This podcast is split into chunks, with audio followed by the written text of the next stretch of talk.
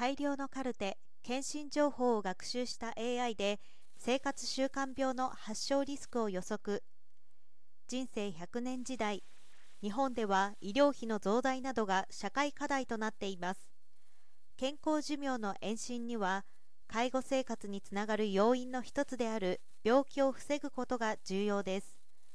特に生活習慣病への罹患は個人の QOL 生活の質の大きな低下を招く恐れがあるため予防医療の必要性が高まっているということです。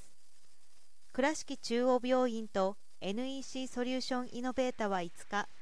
心筋梗塞や糖尿病といった生活習慣に起因するさまざまな疾患の予防医療に向けて生活習慣病の発症リスクを予測する AI の共同研究を開始しました。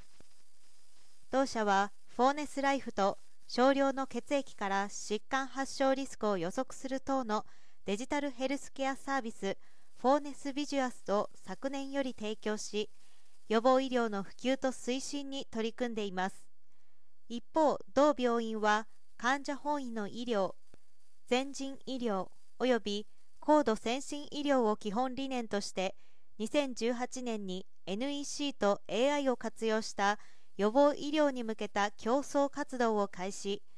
19年に予防医療プラザを設立するなど次世代の予防医療の展開に取り組んでいます。今回予防医療のさらなる発展に向け医療機構内の保有データと NEC ソリューションイノベータの予測技術を融合して同社が開発する AI を活用し地域医療エコシステムを構築していく予定です。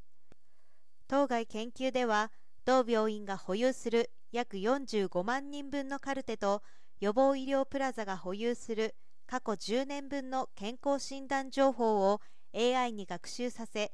現在の健康診断結果から未来の生活習慣病の発症リスクを予測する AI を開発します。開発に利用するカルテ及び健康診断の情報は個人を特定できない匿名加工情報を使用します。両社は上記 AI により受診者一人一人の発症リスクに応じて検査の推奨及び生活習慣の改善策を提案するオーダーメイドヘルスケアの提供を目指します。循環器疾患内分泌疾患を対象として研究を進めた後腎疾患肝疾患への拡大を検討するということです。